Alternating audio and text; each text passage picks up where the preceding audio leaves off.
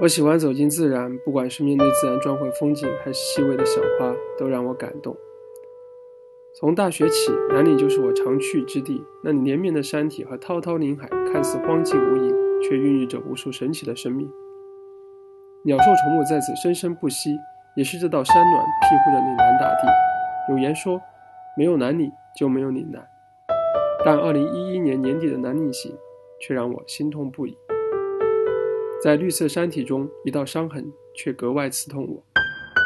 后来，当我置身于这道伤痕中时，更是触目惊心。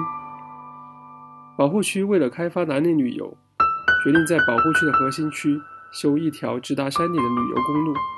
为图方便，他们将开挖的山石从山上直接倾倒下来，山石将树木覆盖，并形成条条沟壑。远远望去，像南岭在流泪。我伙伴们决定做些什么，我们发起了急救南岭行动，在微博上大声呼吁，又去林业厅寻求沟通。我们被当成了上访妇对待，却引来更多舆论关注。林业厅不得不进行正式回复，承诺停工、生态修复以及追究当事人责任。另一方面，我也深感乏力，这样的事情在我们周边频繁地发生着。